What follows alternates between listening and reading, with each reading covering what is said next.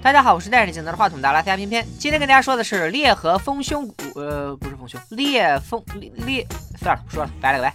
今天跟大家说的是裂胸丰合骨。鹰眼退休以后，回到了他的老家，美国西部的印第安人保留区，当了一名猎人，从此隐姓埋名，所以我们就叫他小白吧。小白的枪法那必须是百发百中，百步穿杨，洛基见了都害怕。一天在追踪狮子的途中，小白发现了雪地上有奇怪的痕迹，而顺着痕迹，竟然发现了好友女儿丽丽的尸体。来不及伤心，小白立马选择了报警，因为案情重大，警长上报了 FBI，但 FBI 根本不重视这件事，只派来了一个初出茅庐的小姑娘阿红。我们好像在哪儿见过，你记记得那是一个夏天盛开。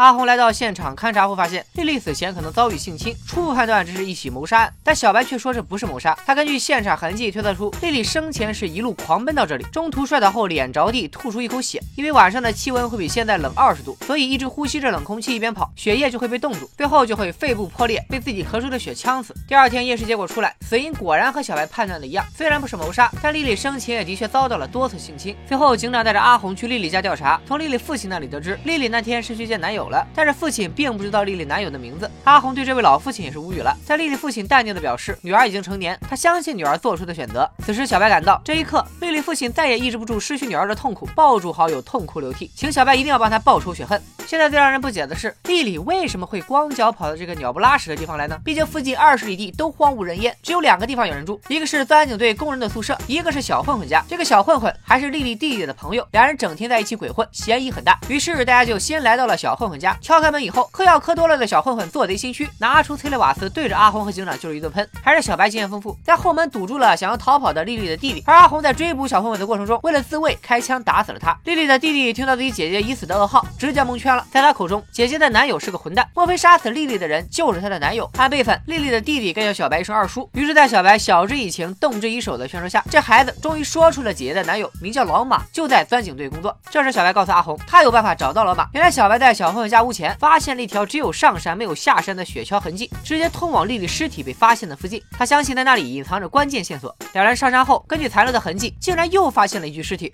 根据死者的指纹，阿红查出山上发现的死者居然就是丽丽的男友老马，而且老马就是钻井队的安全承包商。现在最大的嫌疑人居然成了死者，看来问题的源头还在这个钻井队。另一边，因为钻井队在钻机周围部署过摄像头，说不定会拍到凶手。警长决定明天调查下那里，并且邀请小白一同前往。但小白表示，他们应该兵分两路。那条只有上山没有下山的雪橇痕迹，在老板的尸体处并没有消失。小白想顺着这个痕迹继续追踪。晚上，小白对阿红讲起了他去世的女儿。三年前，小白在山下的一个运动装备店工作，因为平时和妻子聚少离多，一天晚上他就将妻子约到山下的小旅馆，过了个没羞没臊的儿时世界。小白两口子不在家的消息传出后，女儿的同学们。就来到他家开 party，朋友的朋友又带着朋友的朋友的朋友，渐渐的 party 上就出现了很多小白女儿不认识的陌生人。第二天，小白的女儿就失踪了。后来是一个放羊娃在离小白家二十米的地方发现了他的尸体，小白连女儿是咋死的都不知道，因为尸体已经被狼啃得不成样子。原来小白帮助阿红查案，其实就是因为想起了自己惨死的女儿，为丽丽报仇，也就是为自己的女儿报仇。第二天，大家兵分两路，小白穿上一身吉利服，继续追踪雪橇痕迹；阿红则带着几个陷阱来到钻井队调查情况。见到了钻井队的保安以后，阿红发现他们几个人脸上都有伤，大家说是平时骑雪橇被树枝划伤的。接着，阿红询问大家有没有见过老马和他的女朋友。一个保安脱口而出，自己听广播的时候得知老马女友丽丽的尸体已经在山上被发现了。但是阿红却说，警方并没有告诉广播死者的名字，你们是咋知道死的人是丽丽呢？一瞬间，双方。互相拔枪对峙，场面一度非常尴尬。钻井队保安表示，这是能源部租用的私人领地，县警没有资格前来调查。而阿红亮出了自己 FBI 的身份，自然有资格查一个小小的钻井队。双方冷静了下来，继续朝老马的房间走去。保安说，老马的室友老皮这会儿在屋里睡大觉呢，他昨晚值了夜班，一宿没睡。阿红只好上前敲门。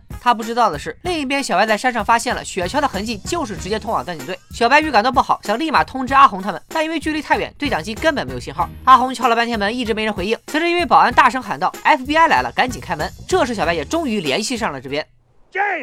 Get away from the door！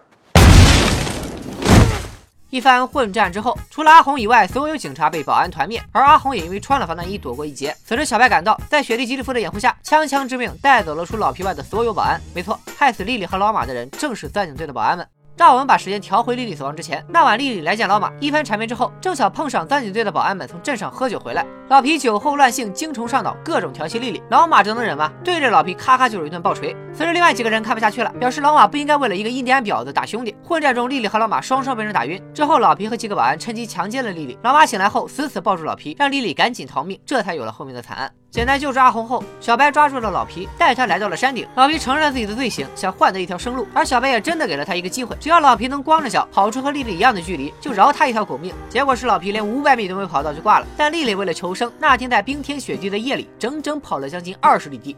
故事最后，小白和丽丽的父亲坐到了一起，直到这一刻，两个痛失所爱的人内心才得到了平静。总的来说，这部电影的悬疑感不算很强，故事整体的节奏也是更偏向于沉闷，有一种娓娓道来之感。电影还讨论了印第安人在美国的种族问题，也算是一部标准的政治正确电影。剪辑方面倒是颇有亮点。阿红来到老马房间敲门的时候，时间瞬间回到了案发前。老马前来开门，发现来人是自己的女朋友丽丽，之后便揭开了整个事件的真相。最后再呼吁一下，女生们一定千万务必要学会保护自己。那咱们下期再见，拜了个拜。